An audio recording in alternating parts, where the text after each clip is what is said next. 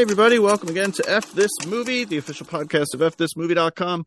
Movie love for movie lovers. My name is Patrick Bromley, and I'm super duper excited for this week's show. We have a returning guest. She is the director of 24 short films, an author, an award winning filmmaker, and has a feature that is going to start production soon that we're going to talk about in just a second. Please welcome back to the show, Izzy Lee. Hi, Izzy. Hello. Welcome. I'm so glad to be back. It's been too long. I know. We talked about The Brood last time you were on, but I think that was like five years ago. Oh, it might have been six or seven. For real? Oh my gosh. For real. Yeah, yeah. It's it's insane, isn't it? Well, a lot has happened since then. You've been very, very busy writing novellas and short stories and directing short films and winning film festivals. and now you have uh, your first feature. Uh, the Kickstarter went up, I think, just a few days ago as of this recording, right? Mm-hmm.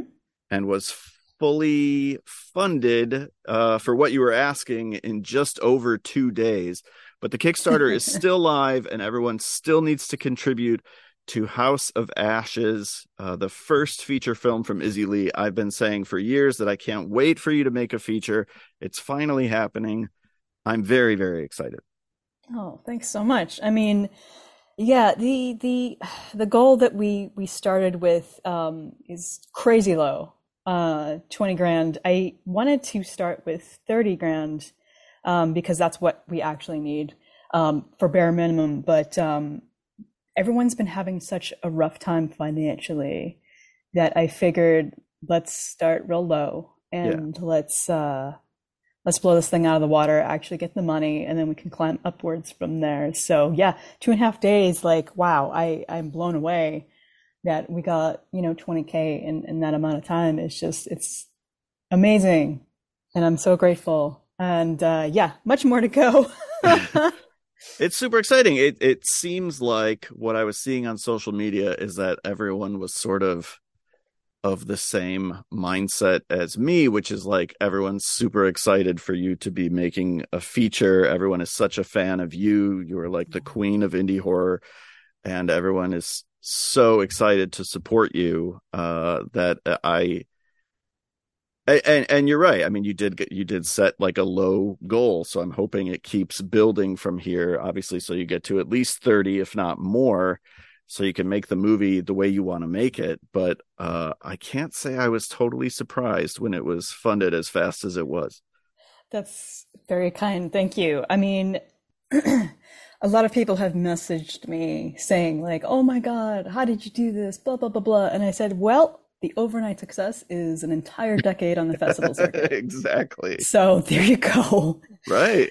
Do the work. It is yeah, not magic, right. I promise, but it, just so much excruciating hard work and a lot of time. Yeah. Yeah. I, I, I won't say who, but I recently saw uh, an attempt to crowdfund an indie feature and i want to say the goal was like 200,000 and i wow. think they raised about 10 and i felt terrible wow. but it's like that's such a high goal for like maybe a second feature i just right. felt like you you might be setting yourself up for failure when you set it that high so uh i really respect and admire the way you guys are doing it well, the goal is to actually get the movie made. Right. You know what I mean? And would I love to have 200 grand? Uh, hell yeah. But the reality is that um, I've been pitching the right way to lots of people for several years, too many years. And uh, people love to talk to me. and then I never hear from them again. So um, I, you know, my partner and I, Steve Johansson, we have written a, a contained creepy ghost story um, that is made to be done on a very small budget that we can actually accomplish that will actually be getting made. Mm-hmm. Um, thankfully, we do have another private backer uh, theoretically on the way at the end of the year. So we'll have a little bit more to add to mm-hmm. what we're raising. And um, yeah, I mean, my entire uh, mantra is get shit done. it's it's why you know you were able to list all of these things in your very awesome intro of me you know because i thrive on getting things done yeah and it really frustrates me when i can't hence making the feature and asking for money and begging for little crumbs here and there mm-hmm. and so whatever man i'm just tired i'm old now and i'm just you know i'm done with the fucking waiting so yeah we're doing it um, the goal is to film late this year, nice. November or December. Um, we'll push if we have to due to you know life getting in the way and all that. But uh, we're on track. Can't wait. I can't wait either. I'm so excited. I oh, think I first. I think your first short that I saw was at the Bruce Campbell Horror Fest back and when that was Innsmouth. Yeah, that was Innsmouth. Yeah.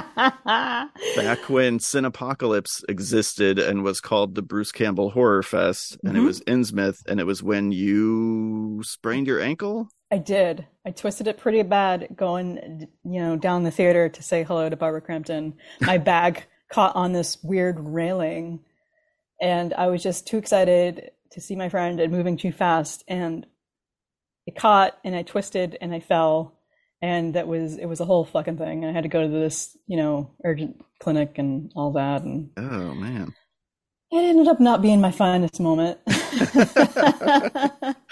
I was so excited about the movie though, and it showed me things I had never seen in a movie before. Ooh, let's talk about these things, shall well, we? I mean, it's the money shot, really. I was just yes. like, well, I've never seen that before. Uh, I like finding these moments. Yeah. You know, I like surprising people because you're not going to get surprised if you go to the, you know, massive Cineplex.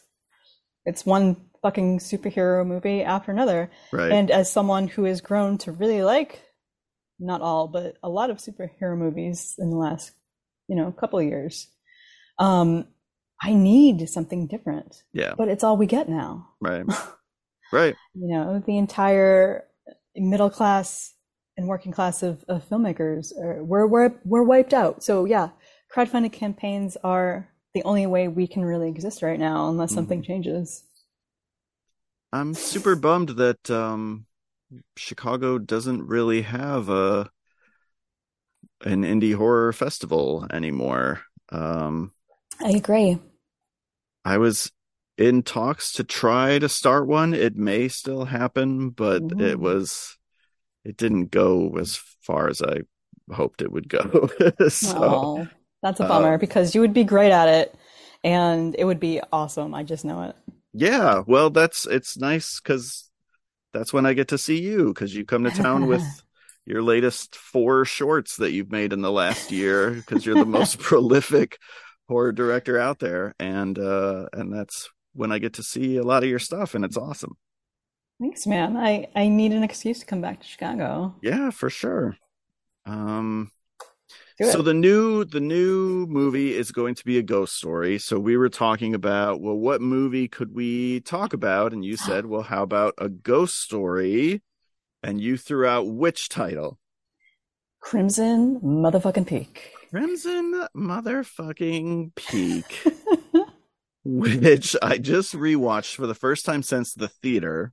Ooh. And immediately, mistakenly, put on social media like this has to be top three Del Toro, and then was shot down by a All lot of different people saying yeah. like, no, it's not. It's one of his worst. Well, fuck you. I love it. I happen to love it too. Yeah. I have a very, very gothic heart, and I grew mm-hmm. up on the old lurid Technicolor Hammer films and Edgar Allan Poe, Roger Corman, Vincent Price, you know, AIP picks. And um, it is just so beautifully made. Mm-hmm. I just get lost in that world. The production design, the colors, the costumes, the acting. My God, I I don't understand anyone who hates this movie. I don't. I, I don't either. And I love that you mentioned all those movies up front because that was my immediate reaction when I saw it back in 2015 and it was my reaction again in 2023 was that that's what it reminds me of and that more than most horror movies this is one that I would like to like live in right because it is so beautiful. Eh, minus all the murder and the ghosts and stuff. like I don't, I don't need to get stabbed unless it's by Jessica Chastain. Um, it's a good way to die. It is not the worst way to die. right in the face. Uh, but um, how weird is it too that watching the movie, you know, there's like three leads ostensibly, and one of them has like pseudo retired, right? Mia Wasikowska has like has she? I think she's kind of said she's done. Wow, she's so uh, young still. My God, I know. And Tom Hiddleston is kind of stuck in Marvel world, so it's really Jessica Chastain who's like uh broken out of the movie. Yeah, Tom's doing a lot of stuff. He did uh, the Essex Serpent for Apple. He's going to be doing season two of The Night Manager soon. Uh, season one is on Prime still, I believe. And uh, that is a really great slow burn crime spy thriller. Oh, cool. Uh, which I recommend. Yeah. Okay. Um, I I don't know off the top of my head hundred percent, but I think it might have been directed by Susanne Bier, who's really good. Okay. Uh, I have to look this up now. I'm I'm I'm looking it up too. So because obviously I'm ignorant about some of this stuff. Uh, what are you What are you showing me here? Let's the see. Night Manager. There it is. I see okay. creators. Hmm. Oh, Elizabeth Debicki is in it too. Oh yeah, it's a great cast. Wow. Hugh Laurie. I don't see directors. Unfortunately. Yeah, I know. This is interesting. maybe maybe it's per episode instead of the entire season. Okay. Anyway, it's great, and okay. Uh, he, yeah, he continues to do a ton of stuff. Um, he's not just Loki, but by the way, Loki is my favorite fucking Marvel character ever. Um, it does look like Susan Bier directed at least a couple of episodes here uh, in season one that I'm looking at. Possibly all of them, but IMDb is unusable and I can't click through all the episodes. Right. Um, I have not watched the Loki show. Oh, I love it. It's fantastic. Is it? Okay. I got so overwhelmed. It is the best. If you watch one, watch that one. Okay. I got yeah. I got so overwhelmed. It looks like she directed all of season one. Yeah, there you go. Okay. Um, I got so overwhelmed. Uh, we watched WandaVision, and then it, there was like a new show coming out every couple of weeks, and I was like, I I kind of checked out. Yeah. Yeah, but that one is so fucking great. It's okay. again, like very similarly, uh, Tom picks really great projects because he can. Right. Uh, next month, I believe he'll be filming with Mike Flanagan on a Stephen King adaptation. What? Yes, exactly. Interesting. Right. I like when Mike Flanagan adapts Stephen King. yeah, he's uh he's he seems to have the market cornered. Yeah, right. right. Yeah, he does. but um, um yeah, like so like Crimson Peak, Loki is on fucking believable production design, cinematography, storytelling, acting. Um, I watched it during the pandemic, and uh, as I'm coming to know myself better as a human being who has a lot of trauma in their past, like I felt like this fucking show was made for me. So please go watch and enjoy okay. and get back to me. Like I want to hear what you think. It's fucking awesome. And then uh, couple of my friends directed a whole lot of season two. So I'm oh, really excited about that. Yeah, that's amazing. right. Um yeah, that's so great. What what is it that draw because I will admit um ghost stories are not like necessarily my go-to for horror. So what mm. is it hmm. that draws you to ghost stories? There are lots of ghost stories I love, but like possession stories and ghost stories for whatever reason are not yeah. immediate grabs for me. Sure. That's interesting. I love them because oh man, let me let me figure out a way to formulate this, this response because there's so much to say. Um I think at the most general level, it's probably because of a lack, like a feeling or a sense of a lack of control over your life. And then so like, unlike a zombie film or a slasher or an apocalypse movie or what have you, um, you know, whatever horror subgenre, I love ghost and possession stories because it feels really existential to me. And unfortunately, that has been my wheelhouse since I was a very young child. Um, I've been really, really aware of what memento mori actually means. Um, that we are very, very finite in our time here. Mm-hmm. And sometimes you can do the best that you can, it will never matter. It is a very cold and unfeeling universe, which now I'm getting into cosmic horror, which to me they overlap like a nice Venn diagram. so, uh, which is also uh, you know a wheelhouse of mine. But should I ever get a, a real budget, man, I really want to do some fucking cosmic horror. Nice. Yeah, for real. Um, I I write that as well. Like I've got a a sci-fi horror film. I'm sorry, not a film, a short story in the Haunted Reels book anthology. That uh, that could be pretty gnarly if fleshed out to uh, adaptation correctly. But I, I, think at its core for me, ghost stories and possession stories are. Um, I relate to them in the sense that, again, you know, things aren't always in your control, and then how do you deal with it? You know, mm-hmm. how do you get through that? And really, like, what what is going on around us that we can't actually see? Is there another plane of existence? There's something, I swear to God. We just can't see it. Um, my partner Steve has seen ghosts. So I don't know, man. I I haven't, but I've also seen a door open for me okay. on its own. Sure.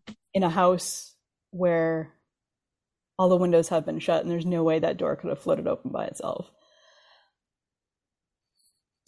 I've experienced, yeah, so we've both experienced some some weird shit okay. and uh, there's something whether that's like a, a fragment of electromagnetic residue or whatever that we haven't been able to define yet by the confines of science. I don't know. We might never know. It could mm-hmm. be something crazy quantum going on. Okay. Yeah. Okay. I this is this is not like necessarily Crimson Peak related, but I'm right. psychoanalyzing myself now and I'm like, well, I know that like part of my fascination with the horror genre has to do with my own fears and anxieties about death and like it's a way of not mastering that fear and anxiety but trying to lessen it by because death is such a part of horror by mm-hmm.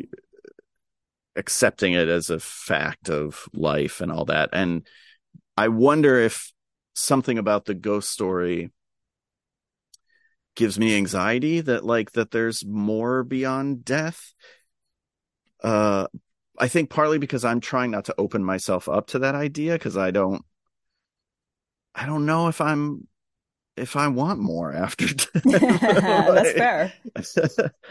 Uh, life is hard, uh, you know, and so there's part of me that maybe just isn't open to that idea, and so in film and literature, I I resist it. I don't know. I'm I'm thinking of all this on the fly right now as we're talking. Sure. So yeah, it's a lot to take in, man. It's yeah. a lot to think about. yeah. Yeah, I, I kind of love it. It's just such a weird, different space, you know. Yeah. But but again, like going back to my my gothic heart, I grew up reading Edgar Allan Poe mm-hmm. because of those wonderful Corman and Price Poe films. Mm-hmm. You know what I mean? And I just it it became horror starting like really, really, really early on. All of those films and then the literature became um, something that I could cling to while there was mass chaos around me mm. growing up. You know what I mean? Mm. So, born and bred, here we are, imprinted. I do feel like you know there has been um, a number of sort of gothic horror films in the last 10 to 15 years, uh, films that sort of maybe feel like hammer, but I, Crimson Peak, I think outdoes all of them in that department. I really do think it's the. It is Guillermo fucking del Toro, man. True. Yeah. my it, heroes. Yeah. Yeah. I mean, he does it right. If anyone's going to do it right, it's going to be him. Yeah. Where yeah. are you? Where are you at with Del Toro? Like in terms of your favorites of his movies? Oh man, I w- I've been a fan since Cronos. Okay. Uh, his his first, you know, mm-hmm. Ron Perlman, unbelievable. Like right out of the gate, Del Toro was incredible. Yeah. I love The Devil's Backbone very much. Yeah. Pan's Labyrinth. Yeah. My God, like his Spanish language films are just unfucking believable. And he continues to wow here in America and Canada, of course. And I just, I don't think he will ever make a movie that I don't like. Okay. It doesn't matter if it's Pacific Rim. Yeah. Um, it doesn't matter if it's Crimson Peak. It doesn't matter if it's all of the films that I just listed. I just Nightmare Alley. I think people also really um, malign for for like whatever fucking reason. I, it's wonderful. Like he knows how to set a mood and a tone, and he has, you know, he's got the crew and the budget to do so. He picks his crew very, very well. Yeah. Um, he is just an ultimate uh, artisan at the helm, and uh, I've met him a couple of times, and he it's exactly like what you see is what you get with him. Yeah, you know, every, every interview is just that's exactly who he is, and um, yeah, even that t- TV show, Curiosity Cabinet of Curiosities, is is great. Which I need to watch. I didn't. I didn't see it. Yeah, yeah. I mean, you know, as as with everything, some episodes are going to be you know better than others and right. every there's different stories being adapted there's different directors so there's different styles right you know it's just like what what do you uh favor as your viewing experience mm-hmm. so i think as in every every art form uh what you take away from it it's it's going to be your own personal experience sure that's what art is right right I kind of think I love Crimson Peak, so too bad. I do love Crimson Peak as well. I'm so uh, glad you do. And I kind of think Nightmare Alley, which I need to see again, um, is going to be one of those movies that, like, in ten years, people think people come around on that they slept yeah. on. Right. I, I think most genre directors, at least the ones that I grew up with, had you know their their uh, accepted classics, and then they had these other movies that were much more maligned. And with time, whether it's John Carpenter with you know Prince of Darkness and In the Mouth yep. of Madness, and like mm-hmm. at the time, people weren't super high on those movies, and then over the years, they're like, oh wait, those are also fucking awesome. Even the thing got shit on when it came out at the box yeah, office because exactly. it was up against ET for right. of all things. Right, and so I do think that you know horror and genre stuff more than most uh has staying power and that people revisit the movies with with time and and I think a lot of these filmmakers are just working a little bit ahead of their audiences not to discredit the audience but like I know that things that Carpenter and Cronenberg and Wes Craven were doing in the 80s and 90s people weren't ready for yet no man you know, uh, the the best artists among us are pioneers, right, and innovators and and bellwethers. You know, right. I mean, that's just how it goes. And just because, you know, the audience as a whole, you know, speaking in, in terms of general populace, if they're not ready, they will be right at some other point in time. Right. Right. Which is a bummer for the artists, but you know, whatever. Here we are. Nothing you can really do about that. So, are we going to be the ones who start the critical reassessment of Crimson Peak? I guess let's is my question. It, All right, let's be yeah. the ones who do it. um, I really like. I remember at the when I first saw it in I guess 2015. The mm-hmm. the ghost actor is Javier Botet, right? I think Doug Jones. Is it Doug Jones? What the yeah. fuck was I thinking? I'm sorry. Um, no, but that's a good choice. I mean, that he's he's quite good. Yeah, I, I don't know why I confused those two. Yeah, uh, that sounds right. It, of course, it's Doug Jones. It's it's Del Toro. Like he has that relationship with Doug Jones. Um, and I remember at the time feeling like there were maybe too many CG embellishments and that I was wanting it to be more of like a straightforward practical effect. And watching it this time, sure. that did not bother me. Right. See? I really liked all the ghost stuff. Yeah, man. It's funny how films hit you differently at different points in your life. Mm-hmm. You know, for real. Um, I I don't. Besides the others, which I believe was 2000, I don't know if there was another really fucking well done ghost story with a mix of practical and CG mm-hmm. that has worked so well in the last 20 plus years. Mm-hmm. Are you a fan? Uh, and if you're not, it's totally okay. But were you a fan of uh, Ti West's The Innkeepers? You know, I remember it's been a really long time since yeah. I've seen it. I remember loving the mood and the atmosphere, and I don't remember much else about it. Okay.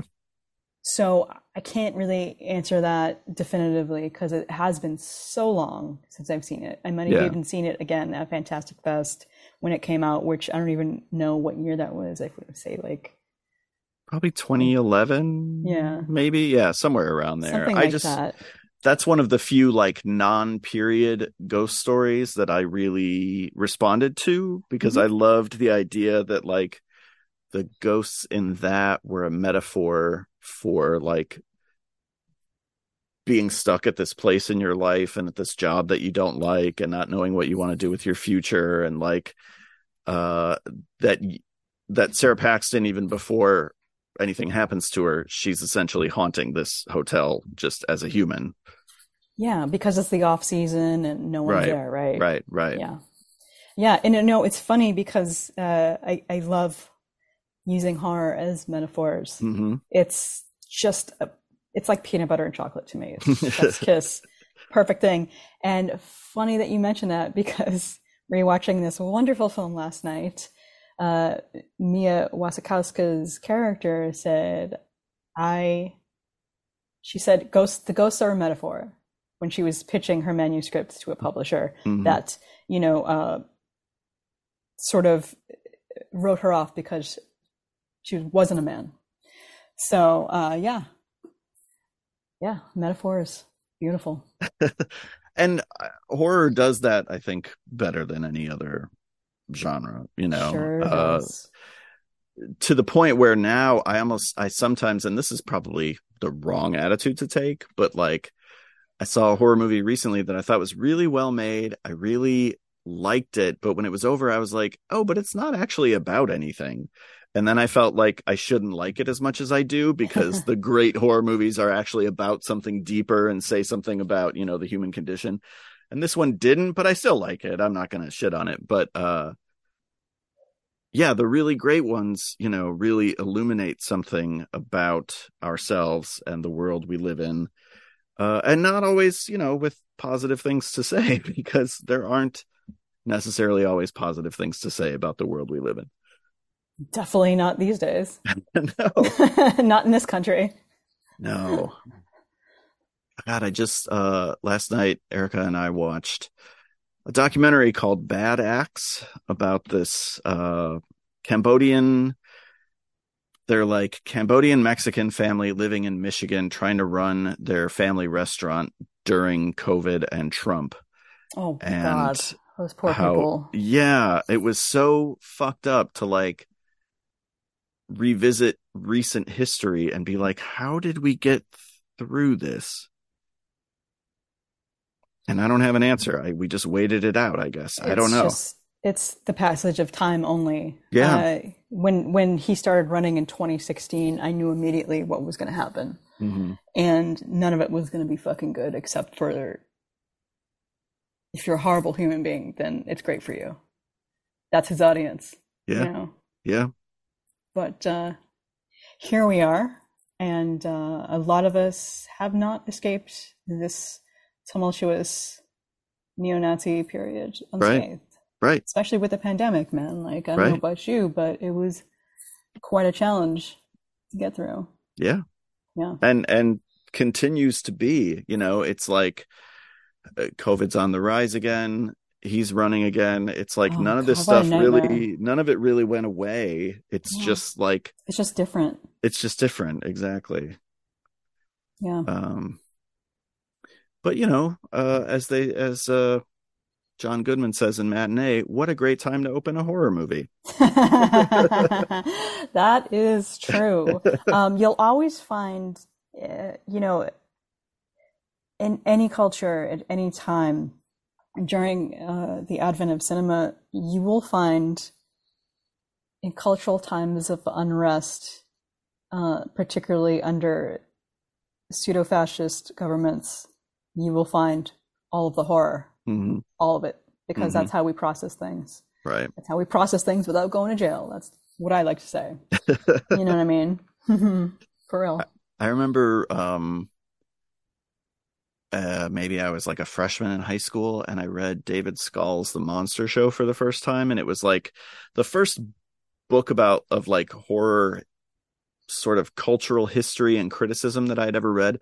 And having my mind just blown that like, oh, that's what these movies are all really about, you know, that yeah, he's constantly referring back to here's what was going on in society, here's the horror movies that were coming out, you know, you make the connection and having my mind blown. And just yesterday, I was teaching a class about the cabinet of Dr. Caligari and talking about how nice. it's completely about, you know, German fascism and how to get away with expressing what it's like to live under that regime without going to jail, as you just said. And so you make mm-hmm. a movie about it that they can't prosecute you for.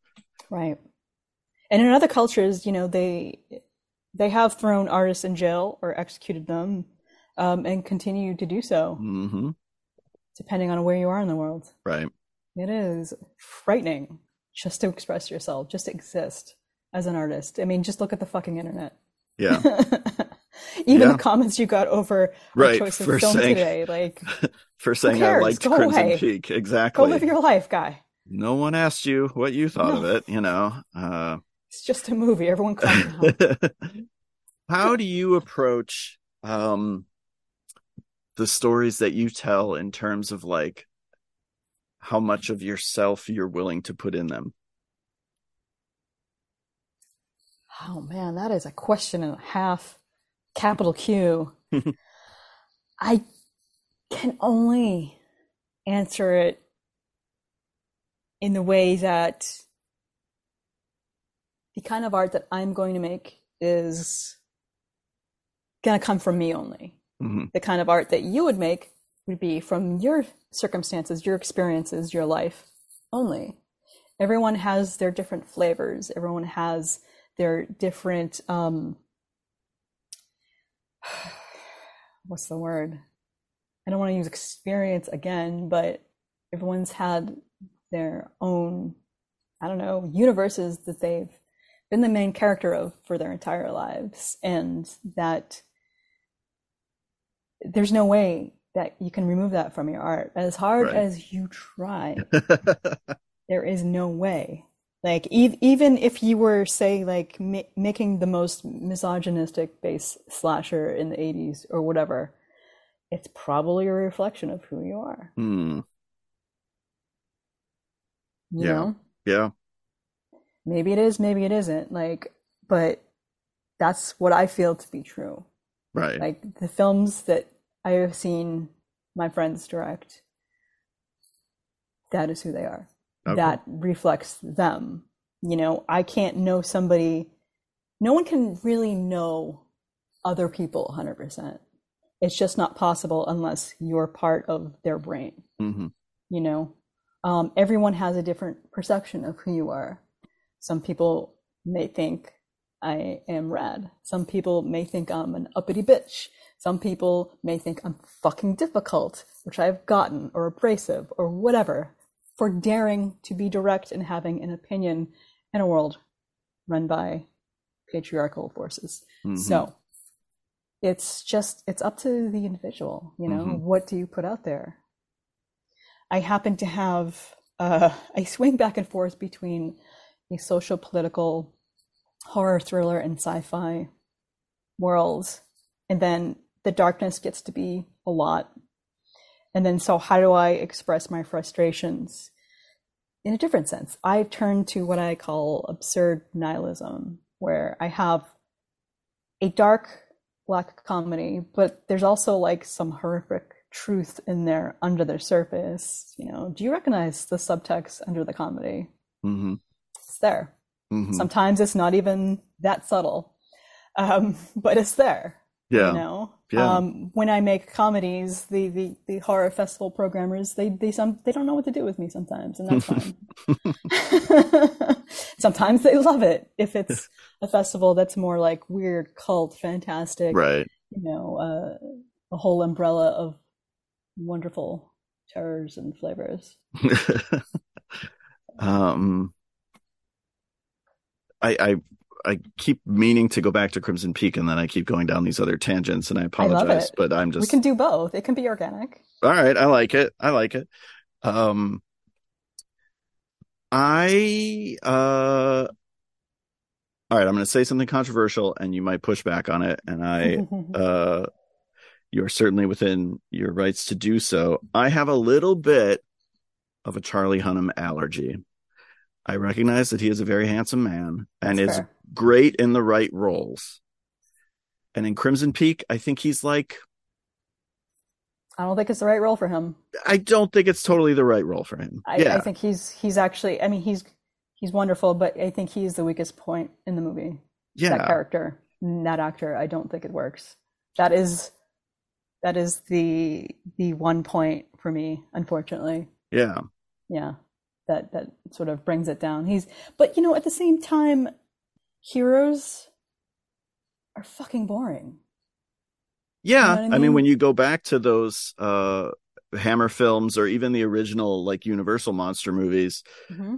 the hero of Dracula, is, you know, Jonathan Harker is at least in the movie is boring, you know, like by the way, speaking of gothic horror, yes, Coppola's Dracula, man. Oh yeah. Holy shit. That's a good one. Oh my god. See, this is this is the same, you know, subgenre for me as Crimson Peak. It's Francis Ford, you know, if you want to be technical about it, Bram Stoker's Dracula, right. directed by Coppola. Right. Um, and it's the Hammer films and it's the uh, the Poe Corman films. So mm-hmm. yeah, that that's all the same space for me. Oh, so beautiful. Oh my God. By the way, uh, anybody who's listening to this, uh, La Femme en Noir has a Coppola Dracula clothing line out right now. And they have dresses inspired by these beautiful crimson robes. And in fact, they even have like the orange red Lucy dress Oh, you nice. Know, it yeah. is unbelievable. I had to order the um, the ruby red satin um, dress with the gold embroidery of the Dracul, the dragon, on, oh, on both nice. sides. It is unbelievable. I hope it fits. We'll see. that movie, unbelievable. That movie is directed by a man possessed, you know, mm-hmm. and that's what's so exciting about it. And I know, like, uh, it was was it Roman Coppola who did all of the effects, like I think so, yeah. All the opticals and it's all practical. It's just yeah unreal, you know. Yeah, they use that old 1920s uh, paper cut silhouette mm-hmm. fighting. You know, uh, it just it it is lovely how they they made that movie. My God, yeah. I love that one so much. Yeah, it's wild. Delicious. Um, but even in that movie, and and people can again argue that he's miscast Keanu Reeves like one of the weaker links of the movie sure. because Jonathan Harker is kind of a dullard, you know. Um Carfax Abbey.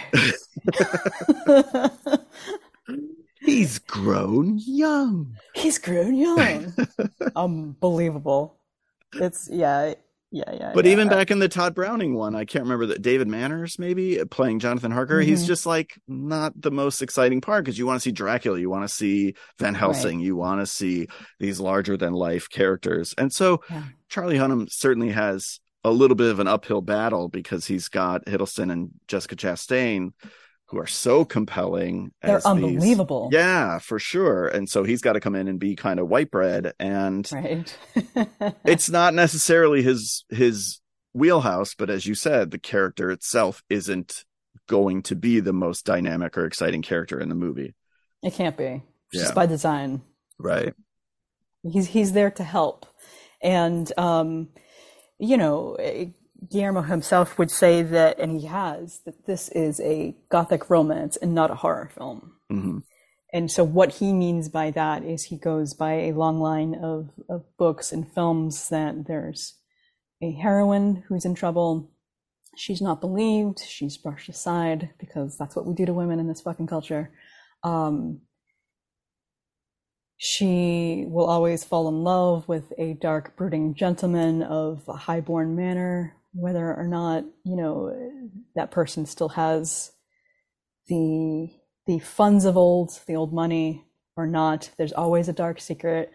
They will always be running away from this house, either in flames or otherwise. You know, it, it, it is the tropes are all there, mm-hmm. and it is it is it is so fun to see. Um, we were at a secret screening in Fantastic Fest 2015 when Guillermo showed up, and Crimson Peak was the movie, and we got uh, a little poster and uh, two pint glasses, and the little poster is still here on my wall, and she's running away from the house, looking back like these classical pulp novels with candlesticks. Yeah, and that doesn't happen in the movie, but that's that's exactly the flavor. Right. And it's oh man, I love it so much.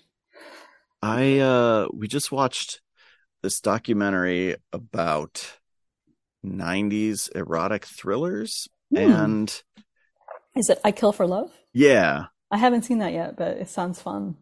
I it wasn't the movie that I was hoping for when I pressed play in terms of like which isn't a knock against the movie, but it's much more about like the the the like made for HBO kind of like oh like not, a Skinamax thing. Yeah, not yeah. so much like Basic Instinct and Body of Evidence and like the stuff I'm familiar with. It was like a lot of movies I'd never heard of. Oh, okay. One of the arguments that they make, which is kind of the most interesting point in the documentary, is that even these Skinamax erotic thrillers are rooted in like gothic fiction and yeah. feature all those tropes that you're just talking about. And I was like, wow, I never thought about that, but they really are. And I kind of wish they had gone further with it and they lose sight of it and move on to something else. But I thought it was a really cool observation. Yeah, that's that's absolutely true. Um, I I can totally see that, and it's something that I have previously never thought about as well. But yeah, it makes perfect sense. Yeah. Basically, at the heart of all of these stories is just a really bad romance that you have to survive somehow. Right. You have to fight back. You have to run away. You have to be rescued or you rescue yourself, which in Del Toro films, I, I really appreciate that he has really strong lead women characters. It's mm-hmm. just wonderful. Yeah. Yeah. Yeah. Um, both Mia Wasikowska and Jessica Chastain in this are very strong in their own ways and, you know, independent in their own ways. You, one could make the case that Jessica Chastain is sort of codependent with her brother, but, mm-hmm. um, but they represent sort of these two sides of a coin. And I think it's really a kind of an interesting dynamic between the two of them. And yeah, if you were to transplant the plot of this movie to like 1995 Los Angeles, I guess it would like show up on HBO or Cinemax, you know, given some of the more sordid stuff. Um, not that the movie is ever sorted, but you could definitely push some of that and it would be a very different film and then it would fall under this category of that this mm-hmm. documentary was talking about um even flowers in the attic it's the same thing yeah right they're trapped in the attic right the brother and sister become incestuous because right. they have nobody else in the fucking world because they are imprisoned by their family which is right. just fucking unbelievable yeah but yeah Yeah. Do you think I know this isn't the case, but I love to believe that this is the case that Guillermo del Toro started with that image of the snow turning red mm-hmm. and like worked backwards from there because it is of a movie in a movie filled with like striking and incredible imagery. I think that one is my favorite. Just when we get to that climax in the snow, and every time they step down, it turns red underneath them. It's so fucking cool. it is unbelievable. Uh, yeah. It's it's it's beautiful to look at for one, but it's absolutely a metaphor of love, right. killing, and gone right. bad, and hurting, and all sorts of things. And yeah, we we start off with this beautiful image of she's actually seeing him at the finale of the film as a ghost and pulling her you know her hand back and looking at the blood on her hand. And it, it you know it's it, it bookmarks the mm-hmm. film mm-hmm. you know at the beginning and end. Right. And uh, it is just so so gorgeous. And i have uh, a, a book in the other room this limited edition hardcover and it's all about the art and production design going to this film.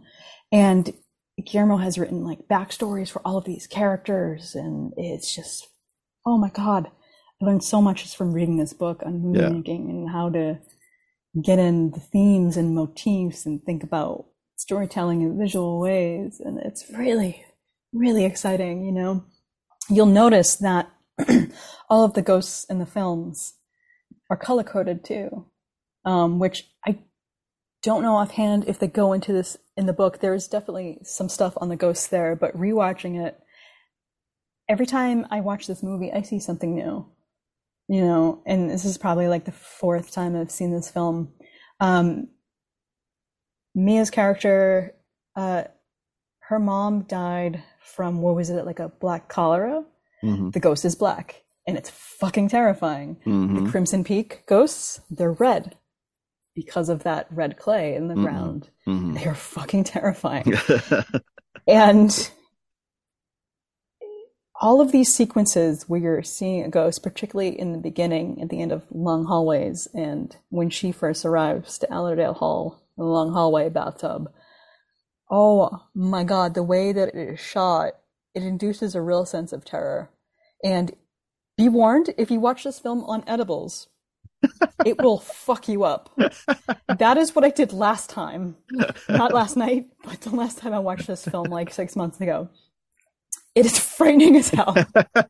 I I want to recommend it, but also no. It's like sorry and you're welcome because it is so terrifying and the rest of it is so beautiful, but it's intense, man.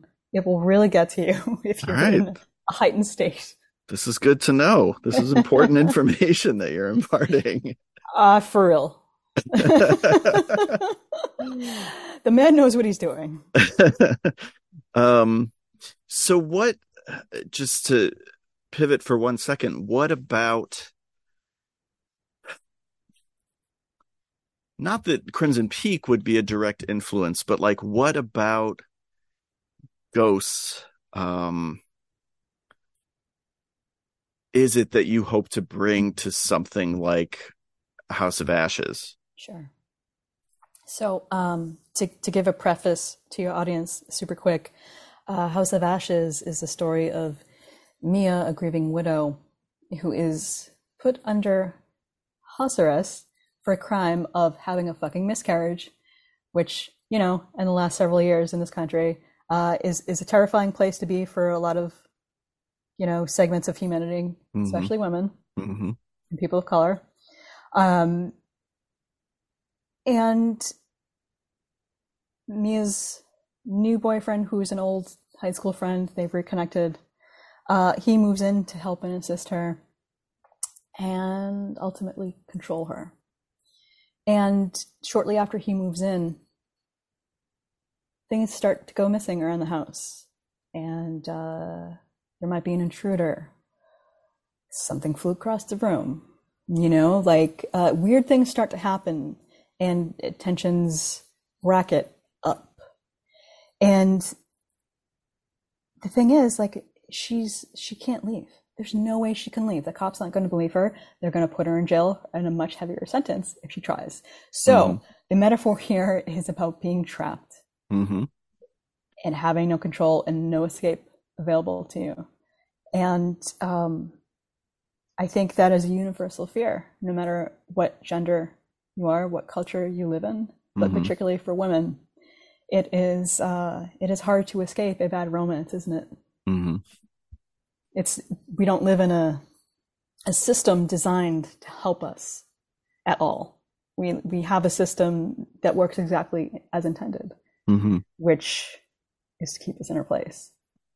If you really think about it, and I know all the women listening, you know, for the most part, I know that they understand what I'm saying. Yeah. Yeah, it's it's fucked up that like I'm sure that there are men who have been in situations out of their control and mm-hmm. or or or have been trapped by something absolutely or, especially as a child. Right um or who are who who at least possess the empathy to understand what that might feel like. Right. But i do think there are so many who would just be like well why just leave. Like that's what i would do. It's like well because you're able to do that because society allows you that kind of movement, you know, right. and that kind of freedom. Right. Uh, that's not the case for everybody. It is not. Mm. and if any any of you have, have grown up in environments full of chaos, no matter what gender you are, you will also know that feeling very well. Right. Yep. Yeah, it's it's only again not to get like too weirdly personal but it's only been in recent years that i've like sort of tuned into the the chaos of my upbringing because it was all quiet and under the surface. Sure. Exactly it was it was a house of passive aggression you know and so yes.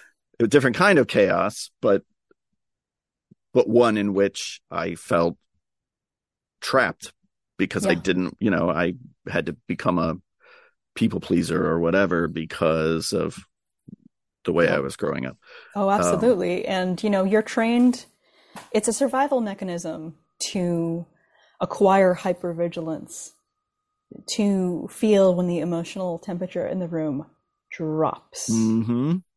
It is absolutely a survival technique that, uh, unfortunately, some of us as, as kids have had to develop. Mm-hmm. And um, it is it is a lot to think about, mm-hmm. but it's there, you know. And a lot of us who create horror in any way, shape, or form, that's the kind of environment that we come from, having no control and having um, some some pretty weird adverse experiences and some chaos. You know, it's uh, it's a lot to get through. Mm-hmm. And uh, I also have to say that anyone who does make horror across the board are the kindest, sweetest, most direct, honest, fucking amazing people you will ever meet. Because mm-hmm. we've all been through it. Yeah, that has been my experience with the people that I've met that work in the genre or the people like yourself that I've been privileged enough to talk to. Like, they're not um they are the the most sort of open-minded and empathetic and wise and because they've been through this shit and and i again i don't want to i don't want to bag on like trolls on social media but i just know that like there is a i think when people respond very negatively or harshly to a horror film or or even if it's just to fucking Star Wars or whatever like it's it a lot of times is coming from a lack of empathy and inability to put themselves into the shoes of another person. Um and so they reject that story or reject that anybody could need that story or tell that story. Um it's like well that's not what I like, so why does anyone like it? And, yeah, right. Uh, it can be very frustrating as fans of this thing, you know, that uh and and I'm sure you as a creator have had to deal with way more of it than I have because I just occasionally put out an opinion and get shit on for it but when you're actually putting art out into the world um it's it's dangerous. It can be terrifying. You know? Yeah, and dangerous. Yeah, yeah. You know, it's it's definitely dangerous if you're a fucking woman or, sure. or a person of color who's not the status quo. Um, you know, I've I've had comments on some of my films on say so I have two shorts on Alter on the YouTube. People can be really fucking nasty. Um, and they will say anything and they will say things that would never say to your face because right. they're cowards. Right. Um, they will say things like, "Everyone involved with this film should walk into traffic." Cool, thanks, bro. Yeah, yeah. What a fucking winner you are. You know. because and you I don't make movies for didn't... those people, right? Because they have right. no. They're, they're the lowest common denominator among us, man. So often I've seen people back down immediately when they get called out by someone like even if it's just a negative comment. Shame works yeah. And i've replied you know or whatever. It's like oh yeah sorry i was having a bad day and i didn't mean to put that out. It's like oh there's a then person on you? the other well right. But like as soon as Stop they realize it. there's an actual human being on the other side of it it's like they rethink being so shitty. But not everybody does that. And i think unfortunately that kind of toxic behavior has just been uh people have been emboldened by the last 7 mm-hmm. years uh, to be more and more toxic because there's a lot of people that will high five them for it. Yes. Well, when when toxic uh, is at the forefront and no longer shamed mm-hmm. publicly right. or by society, right. all of the assholes come out and they are emboldened. Mm-hmm. And they are louder, even though they are the fucking majority. Right. And they should never be considered, uh, you know, for their opinions or frankly, anything else. why, why, what, what, what did they add for? What did they add? Right. Nothing. Right. Nothing but awfulness. Like stop. Just fucking and stop. and and really their hardship, you know, in the situation that we're talking about, was that they watched a 10 minute short film on YouTube that they didn't their connect, hardship that they didn't connect to, you know, like this was the so worst what? thing that happened to them that day. The worst. And you know what? It's super easy to just move the fuck on and say exactly. not a goddamn thing. Right. It's the easiest thing you can do is just move on. No one made No one you watch you. it. Right, exactly. Like I just I want people to think about that when like even if it's, you know, uh everybody gets mad about like the last Jedi or something like Yeah, whatever. Right.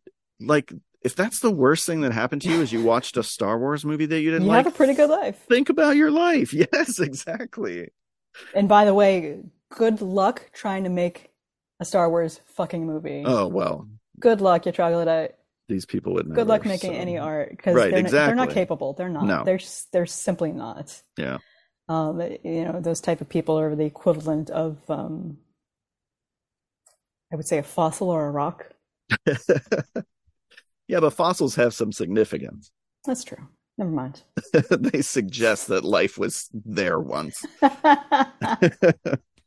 yeah. Oh man. um, I got way off of Crimson Peak again. Well, let's go back. Let's go back Um, to how beautiful and luscious it is. yeah it really is you know and and that's not necessarily a surprise because del toro is kind of incapable of making a movie that isn't amazing to look at i say this having not seen his pinocchio i feel like a bad person because i just got caught up last year in all the other awards season movies and never got around to pinocchio It might make you cry. yeah probably It's great. right yeah Yeah. I mean, it's definitely a kid's film, but it is, you know, again, the level of craft. Oh my God. Unbelievable. yeah It's beautiful. Yeah. and I love that he is doing all kinds of different stuff. He's not, you know, he makes Crimson Peak, but he's not just the gothic romance guy, and he makes Pacific Rim, but he's not just the giant monster guy. Um, there are certainly commonalities amongst all his films, but you can't really pigeonhole him into doing just one thing Right.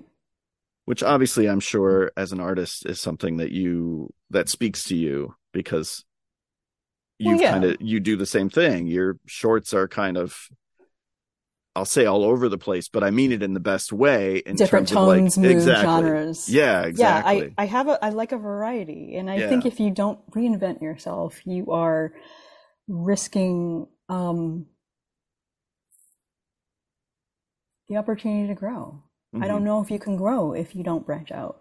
Mm-hmm. You can certainly get better technically, you know, but doing the same thing over and over, like, how could you stand it? Do you feel that there's pressure from an audience? Like, when they really like something and latch onto something, there can be pressure to like, oh, mm-hmm. okay, let me do more of that. Or maybe that's what you can get financing for. Or sure. I think the business wants to pigeonhole artists a little bit Always. into doing something. Mm-hmm. Okay. Always. Yeah. It, it's because Hollywood is very lazy. um, and they love to put labels on people and they don't have I mean, a lot of executives are really they're they're they're awesome. They're like they are creative in their intellect and they want like the rest of us good stories, original stories. The problem is the people at the very, very top are not creatives. They are Wall Street people. Right. Everything is about getting every single red cent. Everything is about uh, unprecedented growth at the risk of everything else. And this is why we have several unions, two unions on strike right now. Right. Um, I wish the DGA would have also followed suit, but you know, here we are. Um, yeah, I mean, I that's that's just another roadblock in the life of a creative. You know, mm-hmm. like uh, after doing a lot of social political horror, when I made my monster, people didn't know what the fuck to do with me. You know, some people told me, "Oh, that's cute." Oh, I guess you didn't get the subtext. Okay, cool. um, fine. It's not for you. I get right. it. Um, right. and then so my most successful short ever uh, is a very recent one that is now on Screambox as part of Bloody Bites. It's Meat Friend, and uh, I've been blown away by the sure. response to that because yeah. that is one of my absurdist nihilism things, right?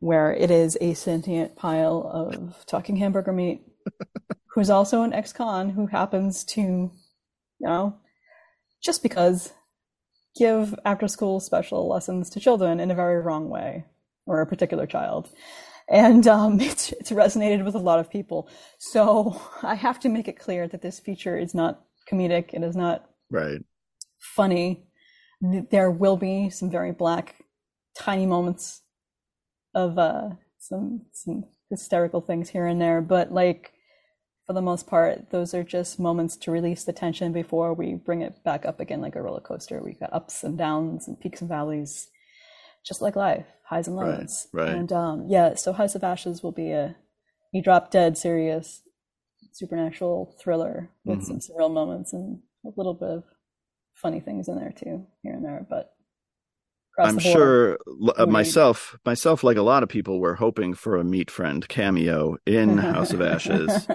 Not going to happen. But no, I know. Um, but uh, it is one of the rewards on Kickstarter that you can get a, a meat yes. friend message. Yes, yes, and it's because I know my audience. yeah, exactly. And they, and they do love it, and um, I don't know if I'll be able to do this, but ideally, after making this, I will do a comedy. Oh, cool. So uh, there may be a, a Meat Friend appearance in that one if we get to do it. Okay. Very yeah. cool. Yeah, yeah, yeah. Because like again, I I get I get a little trapped in this headspace and it's difficult to get out of. And then so I need to bring some light into my darkness. Mm-hmm. You know, I need that to survive. Mm-hmm.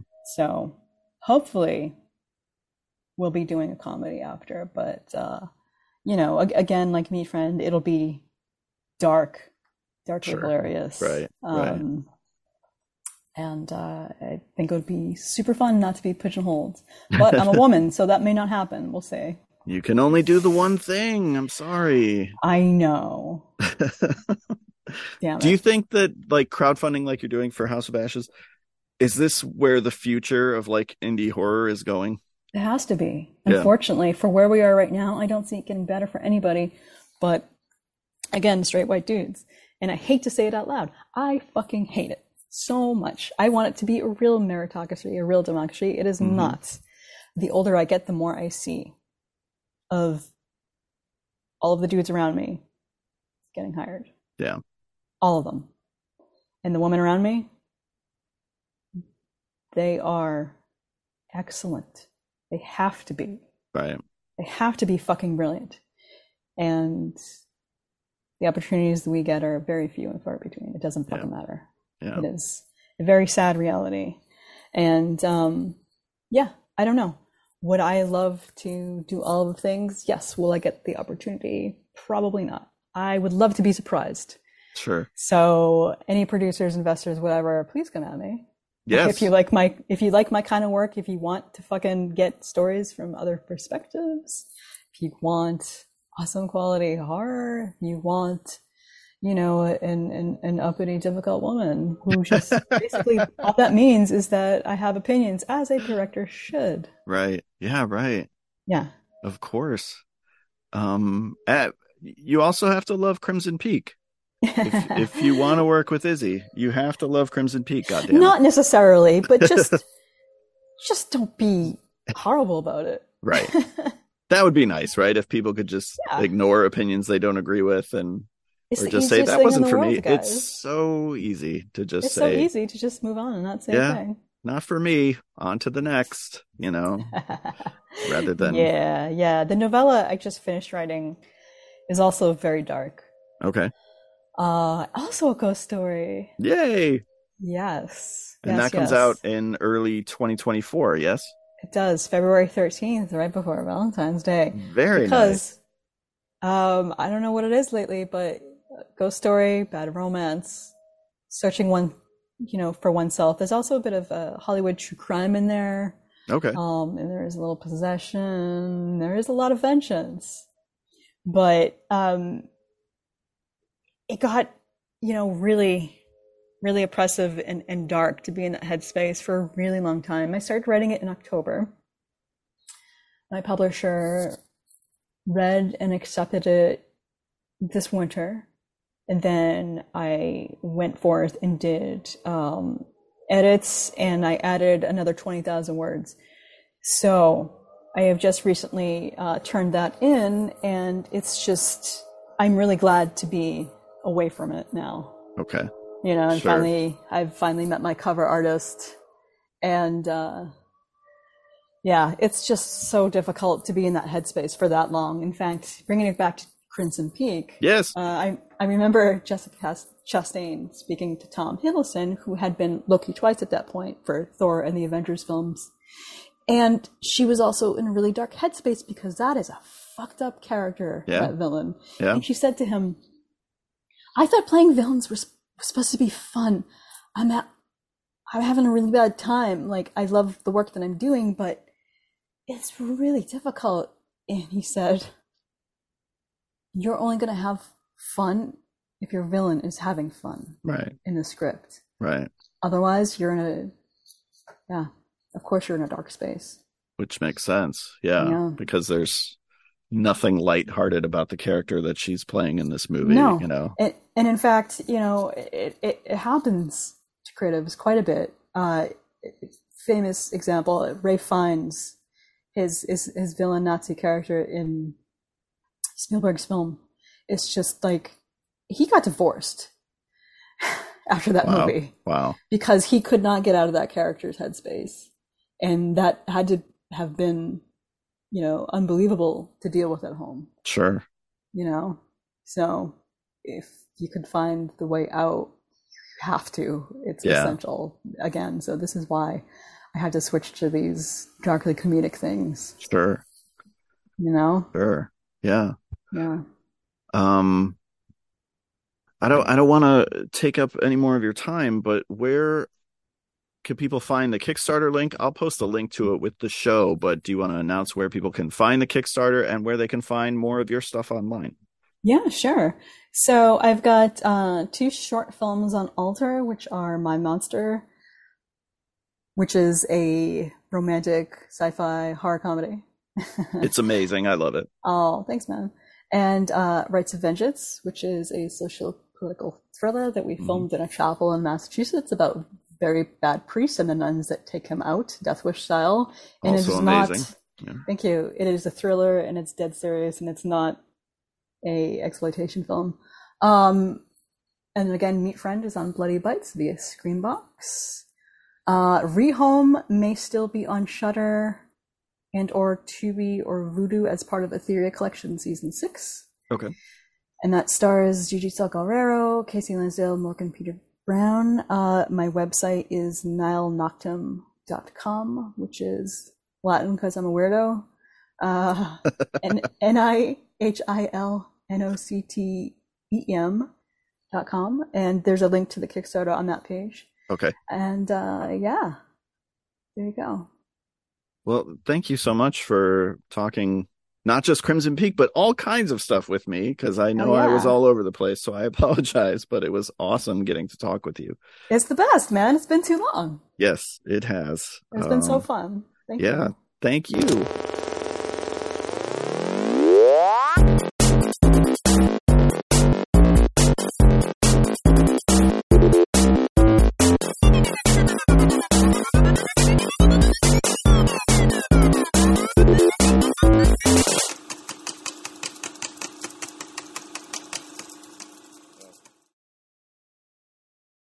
Thanks for listening to F This Movie.